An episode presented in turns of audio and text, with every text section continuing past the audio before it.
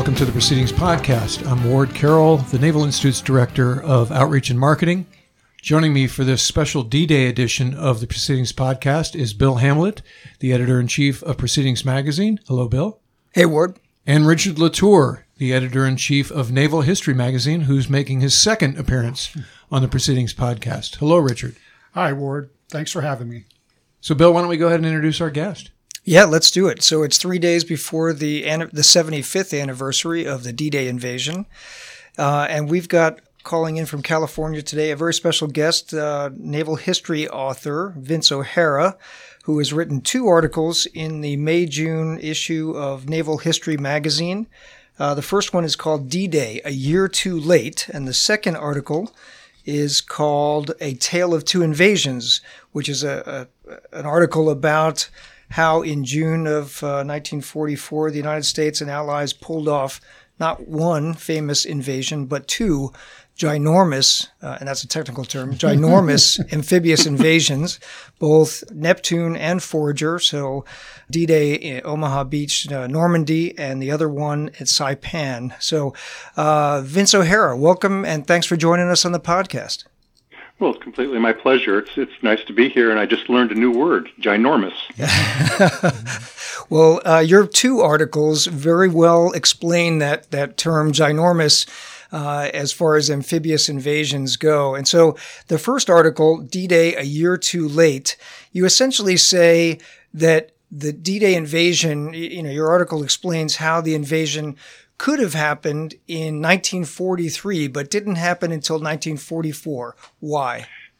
Well, commonly the reason why D-Day didn't happen in 1943, even though it was the original plans of the U.S. Army and General George Marshall, who was very anxious to meet the German Army head to head on the plains of Northern Europe, um, didn't happen because basically the British didn't think it would be successful in 1943, and perhaps even in 1944.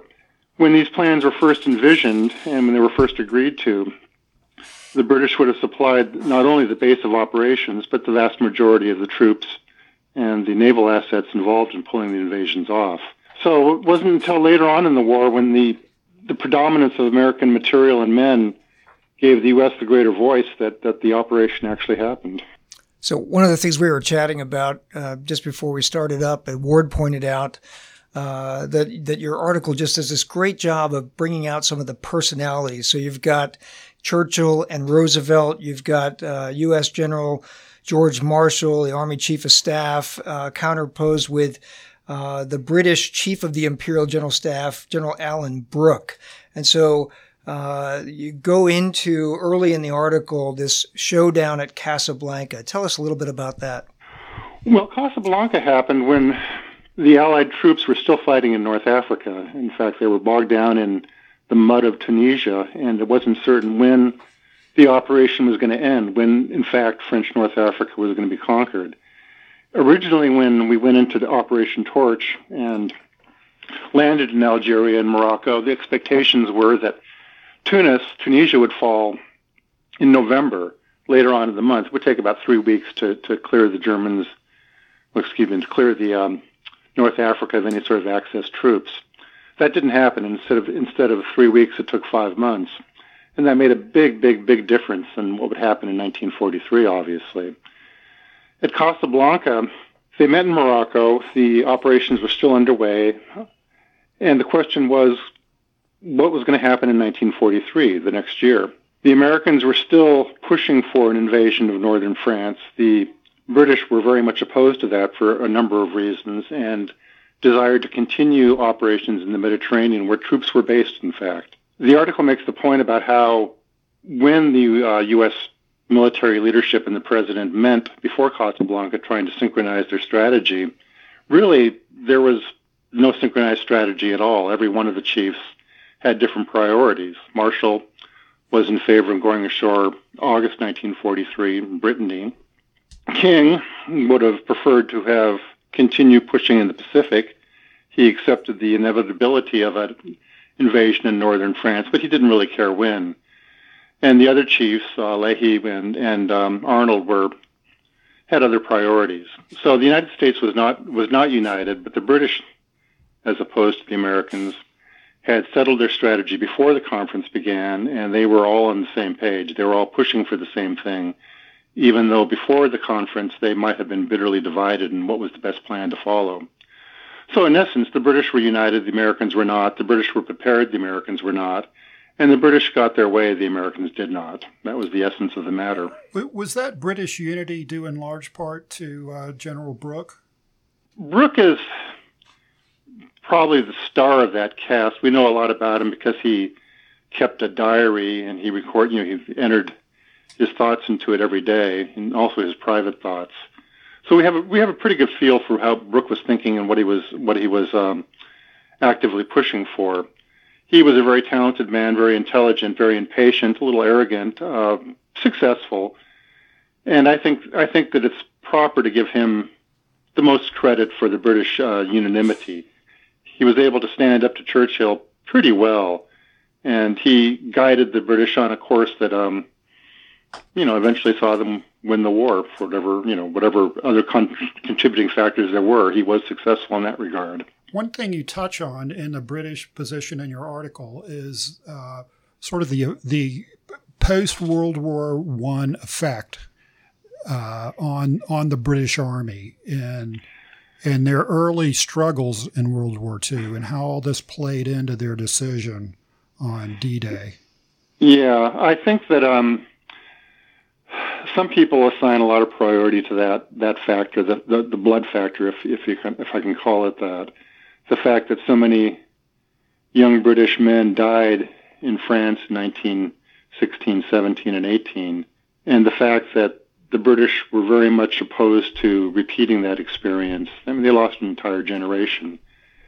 And you could say the same of the French and the Germans, of course, but it seemed to have a, a greater impact on the British psyche.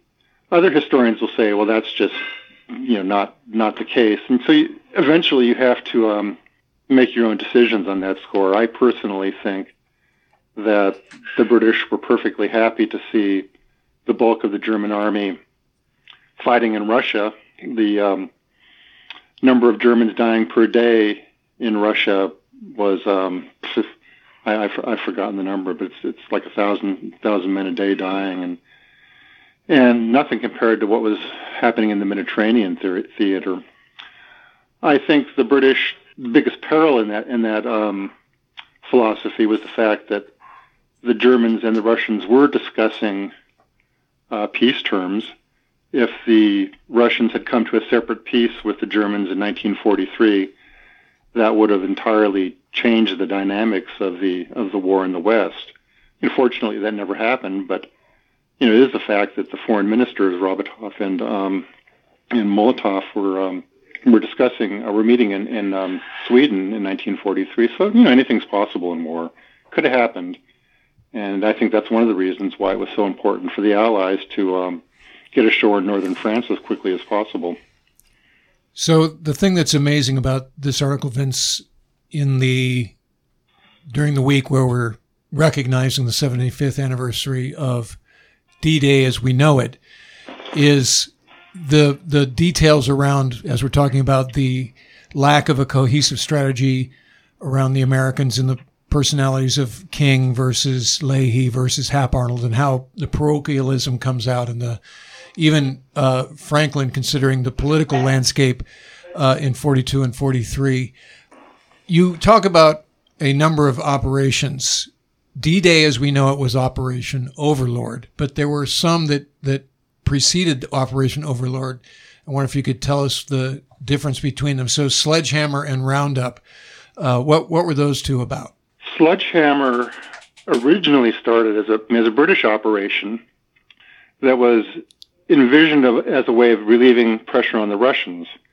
And the British thought of a giant air battle over Pas-de-Calais area in northern France as a means of weakening the German Air Force with perhaps minor smash and grab and run landing operations involved. For me, when I first started studying this, it was a little confusing. Then the Americans took the name Sledgehammer and completely changed the operation and made it, first of all, an emergency landing in the Normandy area in the late summer, early autumn of 1942, again to relieve pressure on the Russians.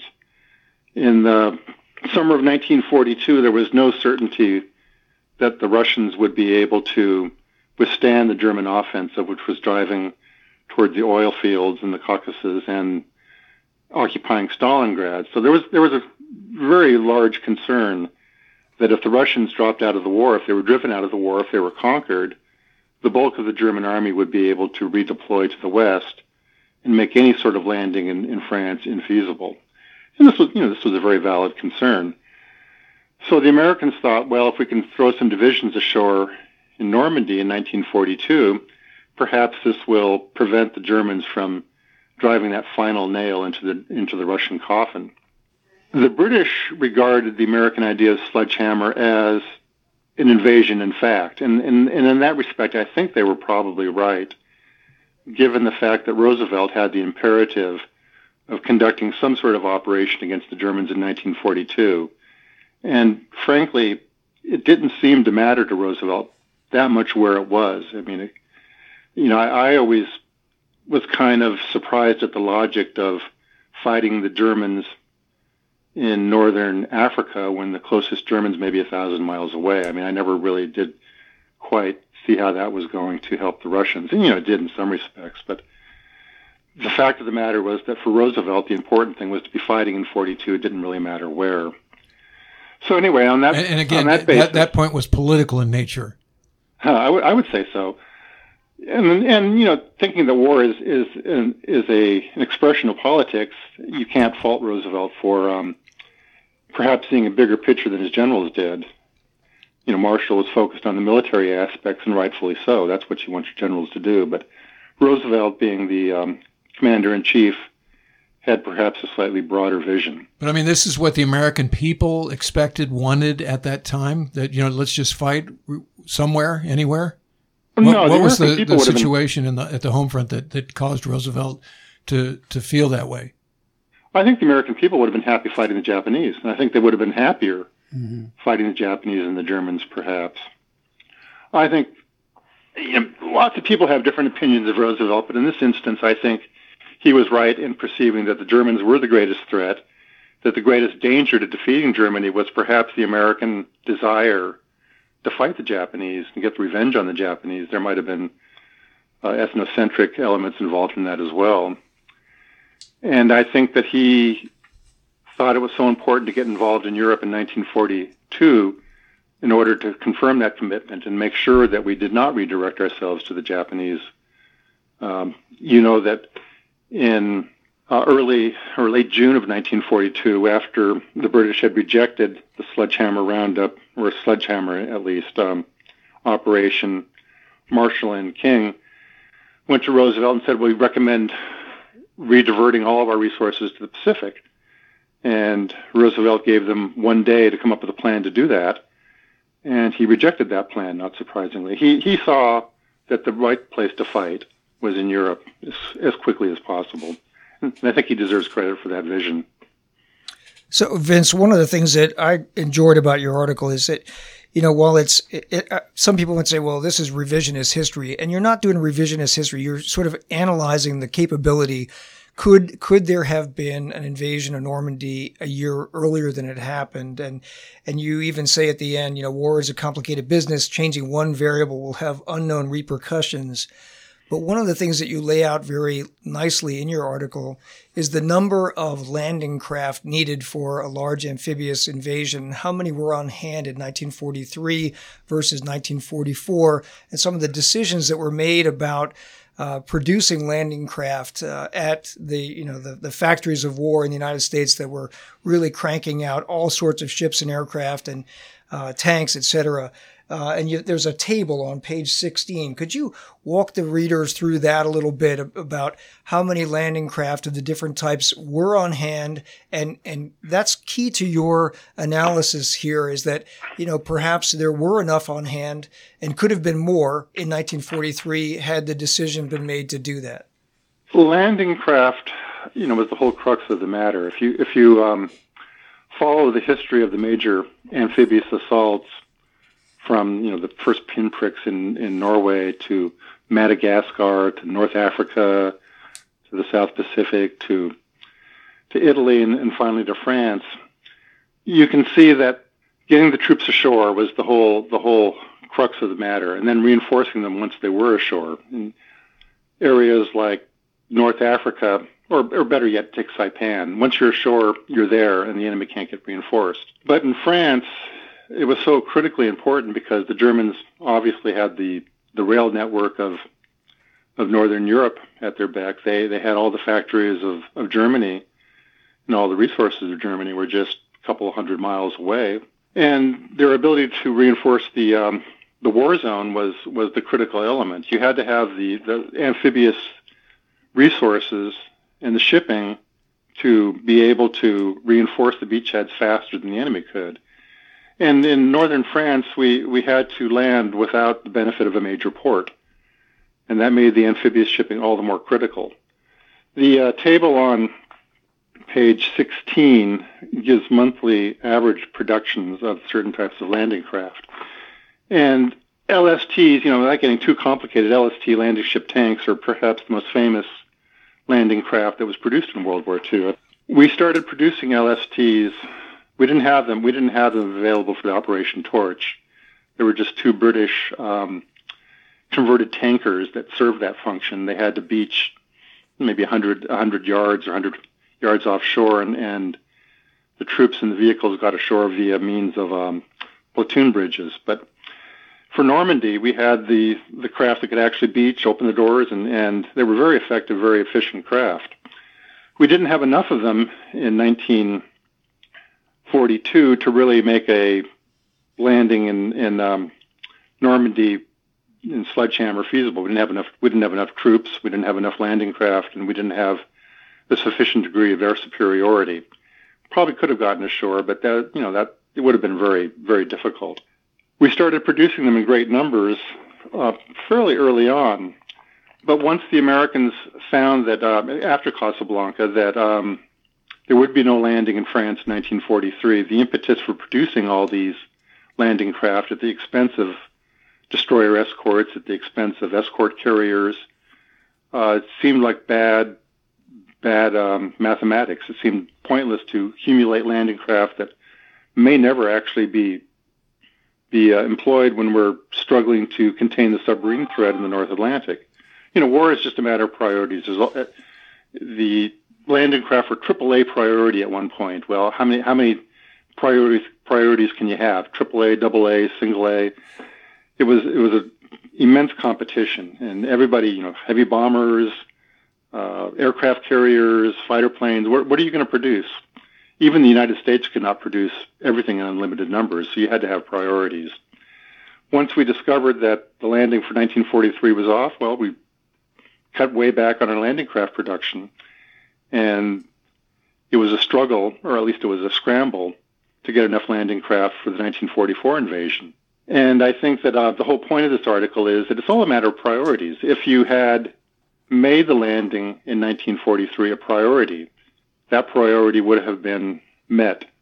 There was enough precedence to show that the Allies were perfectly capable of of improvising. I, I think the whole torch landings in, in North Africa are an excellent example of the amazing capability of the Allies to put together a, an operation that that's brought two basically two armies across the ocean and landed on a hostile shore with very little time for planning, very little time for the collection of resources, and it worked.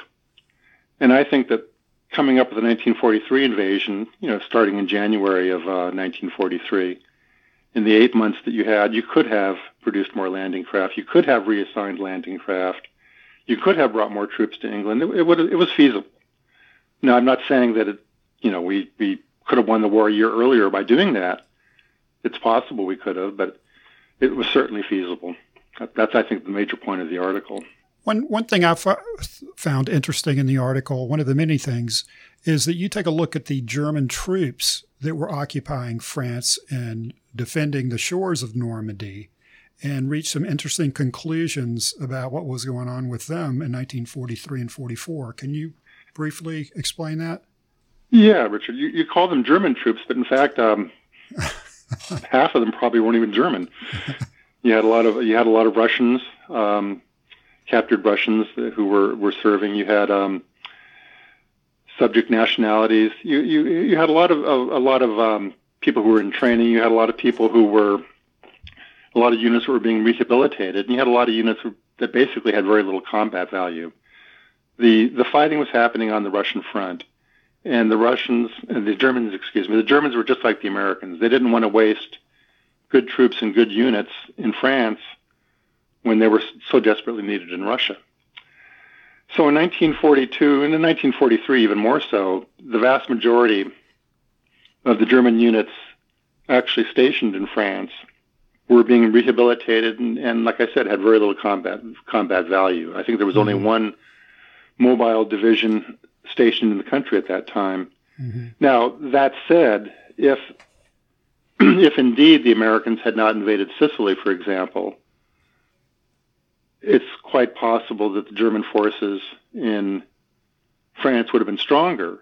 But I think there's no way they would have been stronger in 1943 than they were in 1944. I think the Americans faced a much tougher enemy. We faced a number of first line armored divisions. We faced you know, the two two paratroop divisions, which were the best infantry formations in the German army, were in Normandy. Now, why so, was was that because the Germans knew we'd be landing in '44, or were expecting a landing then that those troops were yeah, there? they they expected a landing at some time, and I think I made the point in, in um, the book about Operation Torch that I that I wrote that in some respects the Germans regarded the landing in France as a great opportunity.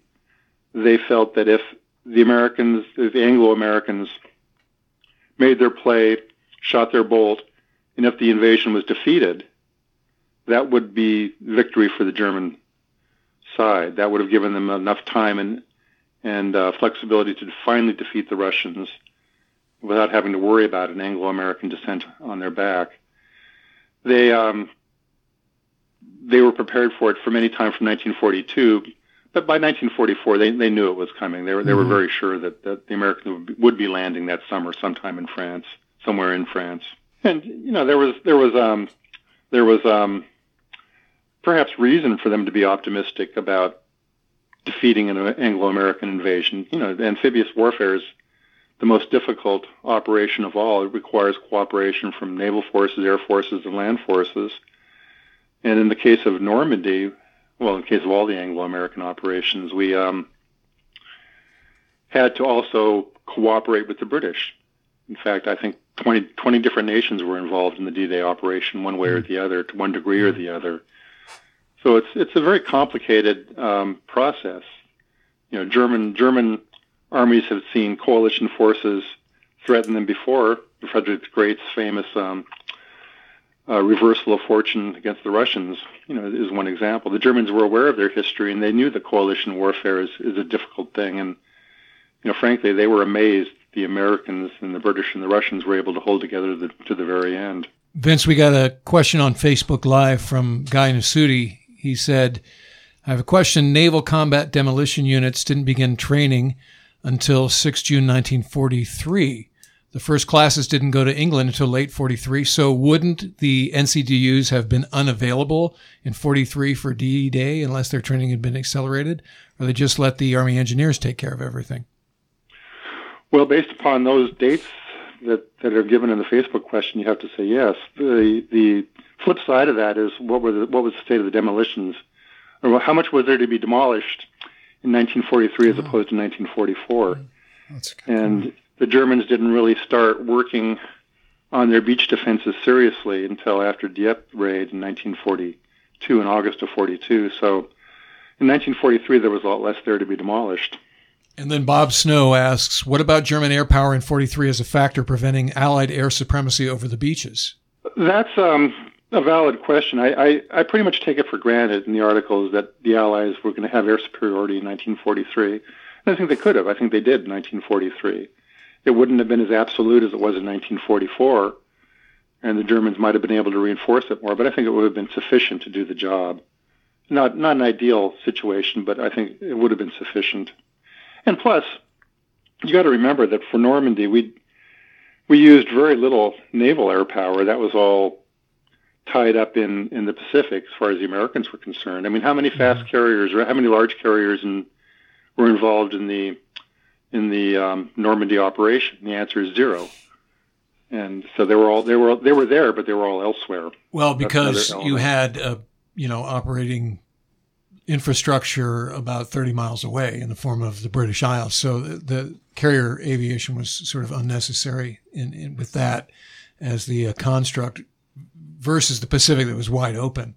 Yes and no. I mean, if you're um, there's a difference between Army Air and Navy Air, and I think that the Navy Air would have been. Don't I know it? Been... You're telling me? yeah. Well, um, I think the Navy Air would have been more effective. I think it would have been it would have been um, much better, closer at hand uh, than than the Army Air was. I knew. I thought you were a great historian, Vince. well, you look at you look at um, all. I, I even I even I even um, referred to it in the article a little bit about how Eisenhower's frustration and trying to trying to control the air forces that were available to him, and and basically he had to um, send his request for air support through through RAF or our Army Air Force headquarters before he could get permission to, to use something in, in a tactical sense. And it sounds to me a little bit like the, the, the arrangements the Italians had the Mediterranean. You know, the Navy had to go through channels and to order air support. And if it came that day, you were lucky. So I, I think I think Navy Air would have been would have been um, made a, if it had been deployed in 1943 would have made the huge difference. So let's move on for a minute to the uh, the second of your two articles in uh, the May June Naval History. The second one is is titled "A Tale of Two Invasions," and you set this up by saying, you know, few people remember that June 1944 had another D-Day. On the 15th of June, the United States conducted a massive amphibious landing on the Japanese-held Marianas Islands, known as Operation Forager. This D-Day equaled Neptune in some respects and exceeded it in others for for those who've served in the U.S. Navy over the last 30 years and thought about a 600 ship Navy down to a 280 ship Navy, maybe growing to 355 now, right? The number of ships involved in these two operations is just staggering. You point out Operation Neptune, so Normandy, 5,339 hulls, uh, while Forager had just over a thousand hulls. Uh, so compare and contrast those two, the types of ships that were involved in the two different landings. You've touched on it a little bit already, but it, uh, this is just a, fascinating article in the, the, comparison between the two as I read them. Yeah, kind of. It, I, I was always aware of the two the two major invasions, but once you start looking at the at the nitty gritty of it, it, it really is amazing. I mean, the fact that that um, the Navy as an organization was able to conduct two such operations practically simultaneously just staggers my mind. I, I think it, I think it's it's um, I can't think of any country in any war that was able to do two such events practically simultaneously. I mean, in all of history, it's it's just it's just amazing. And when I talk about Operation Forager, the the Pacific operation against the Marianas Islands, as being larger in some respects, I'm, I'm referring to major warships and major amphibians. I'm talking about the giant combat loaders where you could bring um, a battalion of troops ashore and, and they had you know, 20 or 30 landing craft available as opposed to the LSTs, which were which were beaching craft themselves, or the LCTs, the LCIs. These were these were the the ships that invaded that invaded North Africa, for example. When we when we sent a um, force from Chesapeake Bay to to Morocco, you know, we didn't take the troops across in LSTs. We took them across in the giant combat loaders. And Forager had, what I'm looking at there, article, 83 of those as opposed to 45 for Operation Neptune. Uh, Operation Forager had 26 aircraft carriers, including fast carriers and escort carriers, whereas Operation Neptune had zero. There were 14 battleships involved in Operation Forager as opposed to Seven and Neptune with a couple couple uh, monitors involved as well. So the the very large combatants there were more in Forager, and that was kind of a function of of two different things. First of all, was the distances that the force had to travel in order to conduct the operation. in in Normandy, we're coming across what did you say 30 miles of water and landing on on beaches within easy air access whereas with Forager the closest troops coming from Pearl Harbor and I forget the number of miles but you know something like 4000 or somewhere in that neighborhood and the fact that, that we were able to conduct a, a major operation of that size, you know, five divisions were on, on board for the Forager Forager landings. It's just it's just just mind-boggling. I mean, if a portion of those resources had been devoted to um, the landings in in France, for example, would have not been necessary to wait until August to invade southern France. I mean, it's obvious there would have been enough combat power, uh, amphibious hulls to invade France simultaneously in, in the south of France if we had so desired. You know, again, a question of priorities. We wanted to keep Japan, we wanted to keep them knocked back on their heels. We wanted to keep the pressure on Japan, obviously, but we didn't have to. We wanted to um, invade Italy, but we didn't have to. I mean, you could make an argument that Italy would have left the war perfectly happily in the summer of 1943, given the right opportunities without an invasion of Sicily. If you if you know Italian politics at that time, there was plenty of opposition to Mussolini. He was deposed, in fact, before Sicily had even fallen, and there was plenty of people who were willing to make a um, separate peace with the Anglo Americans, as as they eventually did. So it's it's um it's all a question of priorities. It's all a question of resources. But the resources were there the priorities were what the politicians and what the generals decided they should be. But as, as, a, as a matter of, of resources, the Anglo Americans, the United States in particular, had had what it took in order to do the job. And I think we probably made Normandy a little bit more um, exciting than, than maybe it needed to be, although there would have been a cost. You know, always a cost check me, Vince, if this isn't too much of a uh, simplification, but it strikes me from reading the article that the British got the Americans to agree to some of these summits and these meetings by sort of in general allowing that they thought that the American plan was a good one. And then once they got in the room, they would sort of review or reveal that uh, there there was they didn't quite like it as much as maybe they'd indicated when the Americans were planning on, you know, coming over to do the meeting. Um, and again, the other thing that we talked about earlier that's just amazing to me because you've said that war is priorities. It's also personalities and people like Marshall and Leahy and you know these these Navy and American military greats who for whom buildings are named and you know two generations later we just assume that they were demigods. and now you realize they're just men and, and they were disorganized and they had their own personal outlook. And, and that to me is the, that granularity, that texture is what makes this sort of uh, coverage amazing. So when you think about, again, we just accept that there was great sacrifice by the greatest generation and we won the war. And that's just sort of a facile narrative, but it's the sum total of a bunch of meetings and, you know, infighting and different things like that. But uh, what what about that part? What what about the the miracle of of D Day ever happening at all? Yeah, you, you you ask a really interesting question. It's kind of one that has been more and more interesting to me as time has gone by. I I enjoyed nothing more than reading the minutes of the combined chiefs of staff meetings, for example, and and seeing how they sat down at the table and and basically yelled and screamed at each other. Minutes written up very politically, you know, very very nice. But but um, coming coming to consensus and finding out who who who was able to do the job. I mean, I mean, um, somebody like Alan Brooke was a replacement for John Dill, and he was he proved to be better at controlling Churchill, for example, than his predecessor. And, what, and that was one of the reasons why he was so successful. He's got a very British look, by the way. With, uh, oh that, yeah, that, well you know he, he was a his diary is full of, of the birds that he sees. He, he's a great bird watcher, and his, his greatest pleasure was sneaking away from whatever obligations he had, like in Morocco at Casablanca, being able to sneak away and, and uh, with his binoculars and a buddy and and looking at birds. And if that's not very British, well, then I got my stereotypes incorrect. Um, and he looks very British. spoke very quickly, and I, I, guess he was very, very hard to understand as well, especially for the Americans who weren't who weren't used to his um, manner of speech, which was probably just a technique that he employed in order to um, to get his way. That's my guess.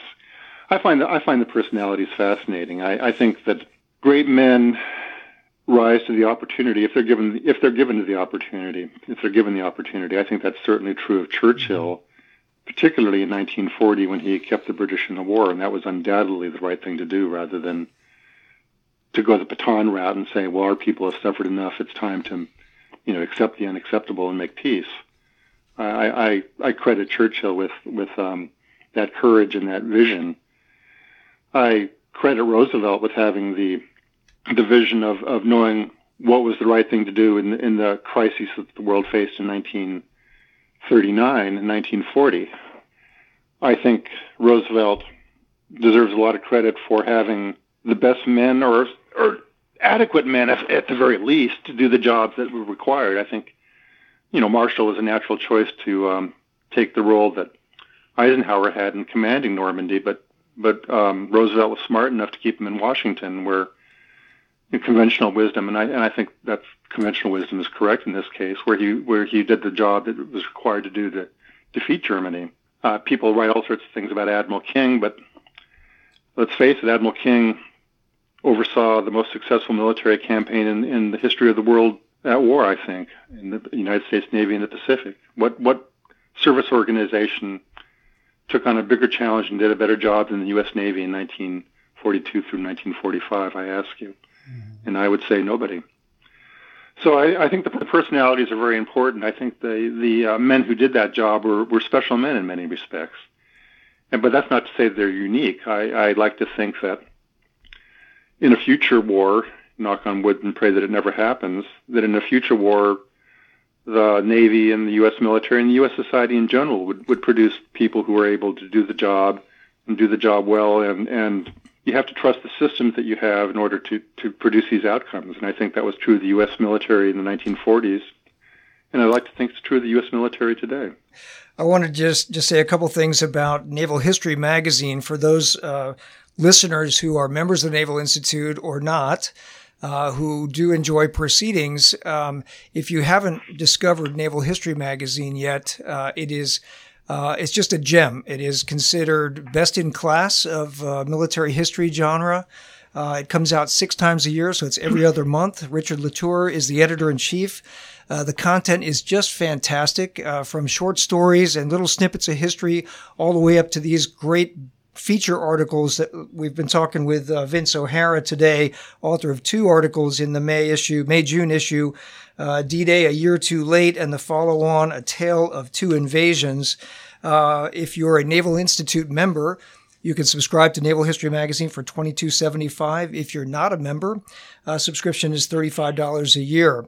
Uh, either way, it is it's a bargain. And uh, I'd also like to point out that Vince O'Hara is the author of many Naval Institute press books, including his newest book, which is called Six Victories: North Africa, Malta, and the Mediterranean Convoy War, November 1941 to March 1942, coming out in October of this year. So, Vince, it's been great talking to you.